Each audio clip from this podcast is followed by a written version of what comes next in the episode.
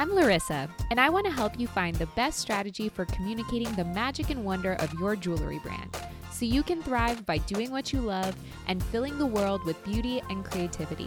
Welcome to the Joy Joya Jewelry Marketing Podcast.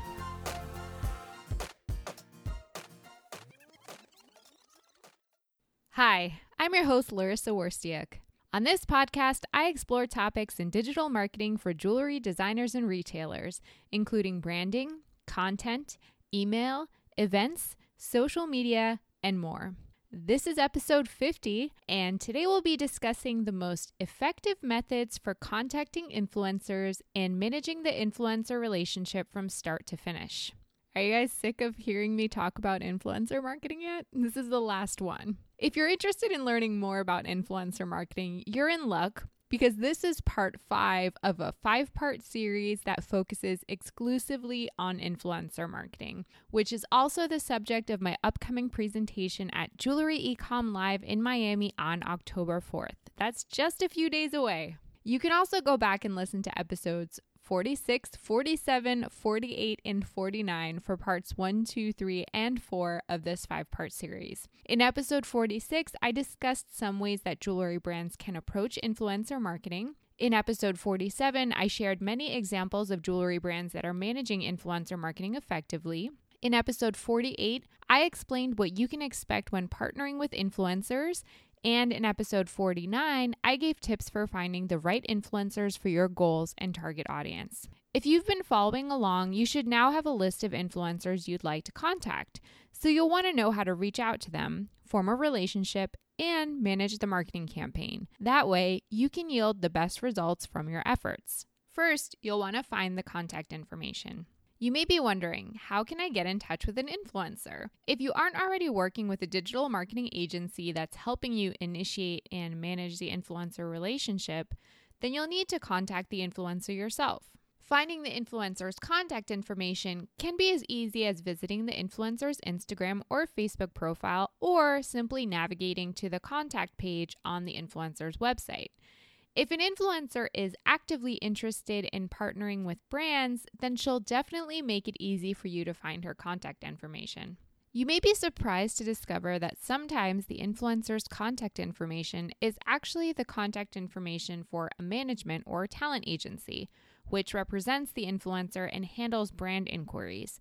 If that's the case, then you'll be reaching out to the agency rather than the influencer directly. Next, you're going to reach out. Regardless of whether you're contacting the influencer herself or a talent slash management agency, you'll want to keep your email message personal and professional. So, what does it mean to be personal? Writing a personal message means demonstrating that you took the time to familiarize yourself with the influencer and her content, and that you've also thought carefully about why the influencer would be a good representative for your brand. To do this, consider pointing out a few of her recent posts and mention what you liked about them. Furthermore, you can explain what it is about her style and aesthetic that drew you to her and that make her a natural ambassador for your jewelry brand. So, what does it mean to be professional? Well, you should treat this email the same way you would treat an email to a valued customer or business partner. Format the email like a traditional business email using a formal salut- salutation and signature. Avoid using slang or emojis unless they're relevant. Make sure to choose a subject line that's descriptive yet concise so your email doesn't get lost in the influencer's inbox or spam folder. Some examples of effective subject lines would be Let's discuss a brand partnership or insert name of your brand, would like to partner with you. Make sure to proofread your email and always check for spelling and grammatical errors. Next, you'll want to begin a relationship. When the influencer responds to you, she will likely share her, her rates and typical agreement terms. She'll also reveal her personality and what it would be like to work with her. If she responds in an unprofessional manner or she doesn't seem genuinely excited about working with your brand, then it's probably better to move on and choose another influencer. However, if she responds with enthusiasm and you feel really positive about her message, then you'll want to focus on building a relationship. You'll want to uh, reply to her email with information about your influencer marketing campaign goals, your vision for the content, your anticipated timeline, and details about the jewelry you hope to include in the campaign. You'll also want to educate her about your brand, including what makes your brand unique and why customers love your jewelry. You can compare this relationship building period to an onboarding process for a new employee and do everything you can to get your influencer up to speed on your mission statement, unique value proposition, and company culture. This is also an excellent litmus test for your influencer. As long as she continues expressing interest and enthusiasm, then she'll be an excellent brand partner. Next, you'll want to deliver the contract. Now that you've developed a positive relationship with your influencer and both parties have agreed on the goals and terms of the influencer marketing campaign, then you'll want to formalize those things in a contract. If you don't feel comfortable drafting the contract yourself, then you'll want to work with an agency that can help you. However, you can also find lots of guidance and templates for influ- influencer marketing contracts online. I found one from Influencer Marketing Hub.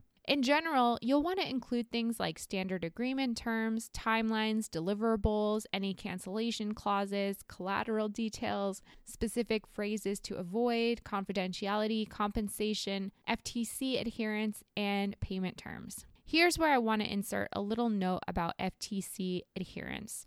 The Federal Trade Commission, or FTC, first released guidelines for internet advertising in 2000 and then updated them again in 2009 to cover social media endorsements. So, how does this all affect influencer marketing? Well, today, influencers must disclose when they are being compensated to work with a brand, whether that compensation includes money, free pro- products, or something else. Only choose to work with influencers who disclose paid brand partnerships.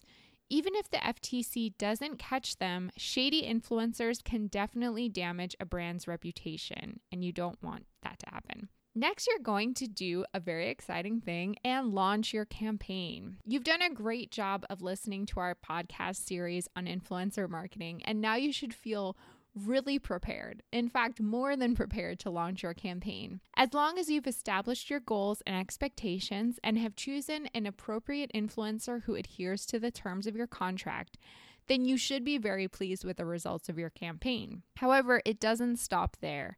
Next, you're going to want to measure and evaluate your campaign. As marketer Mike King says, simply put, if you're not measuring, you're not marketing. At the end of your campaign, you'll want to measure and evaluate your results. In episode 48, titled What to Expect When Partnering with Influencers for Jewelry Marketing, we discuss the importance of key performance indicators or KPIs, which you can use to determine the health of your campaign. For refresher, I suggest going back and listening to that podcast episode. Then, to mine your data about your influencer marketing campaign, you can use the appropriate tools like Google Analytics, Iconosquare, or Facebook and Instagram's built in analytics. Regardless of whether or not you've achieved your goals for the influencer marketing campaign, you'll definitely gain valuable data that will help you make better, more informed marketing decisions in the future. Thanks so much for sticking around this month while I explored the topic of influencer marketing in great detail. And I hope you learned a thing or two about launching an influencer marketing campaign for your jewelry brand. If you have a minute, I suggest you head over to the Jewelry Navigator podcast hosted by Brenna Pakes. I was actually a guest in her latest episode, and I talked about some last minute marketing strategies that jewelry brands can use to prepare for the holiday season as well as some content planning tips that you can use in 2020 and beyond. So definitely check that out on the Jewelry Navigator podcast. If you have thoughts or questions about influencer marketing or about anything else related to digital marketing for jewelry brands, you can always email me, Laryssa, L A R Y S S A, at joyjoya.com. Please subscribe and leave a rating or review. Thanks for listening. Remember to subscribe so you never miss an episode. For more information about marketing services for your jewelry brand, visit joyjoya.com, where you can download our free ebook, Proven Conversion Strategies for E commerce jewelry retailers.